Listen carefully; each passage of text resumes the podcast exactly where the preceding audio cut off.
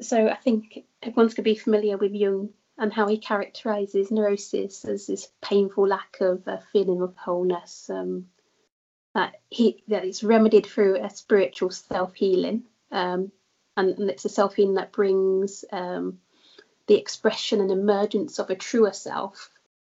It's quite, it's quite a refreshing take, isn't it, on on um, something that I think we, um, on the most part, want to be rid of as quickly as uh, as possible.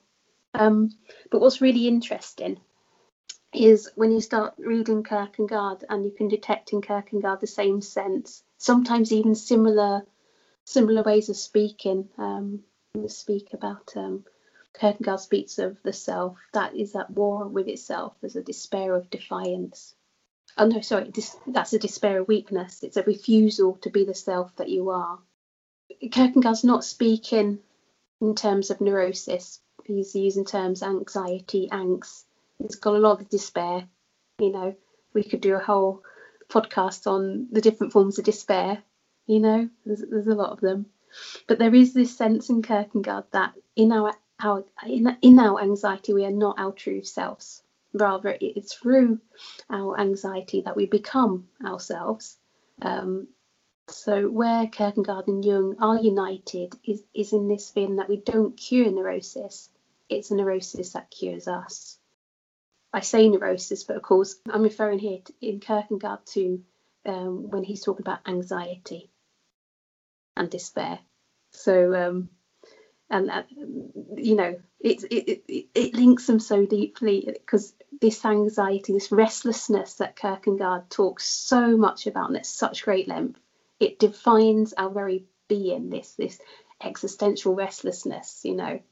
This is so vital for life. In the same way that jung's neurosis really it's um it's an opportunity for us. It's an opportunity for self-awareness and self-awakening. So the roots of our distress um, they both see as laying in these undeveloped potentialities that we have. Um, so they're sharing this view that despair is not the illness you know this is part of the process. It's um it's self-deceptions that are the illness and um, that too many of us are in despair of being the self that we are.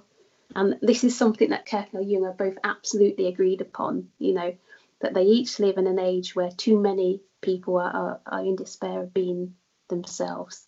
Um, and that individuals must willingly choose to be themselves well, Jung says, um, thank heaven he could make up his mind to be neurotic. We find Kierkegaard saying, hurry up and despair. You will find no happiness until you do so. Um, pleasure disappoints, but possibility never. So, coming back to this sense of, existential restlessness, this vital sign of life, um, you know, Kierkegaard speaks of it as um, an inner longing for God that constantly disturbs the relationship between body and soul.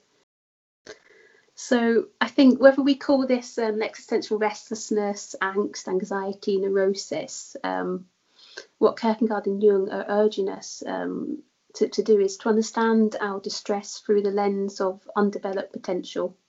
You know, so we must suffer and we must will to learn from from our suffering because it's making accessible um, a self-awareness that that marks the beginning of an authentic um, selfhood.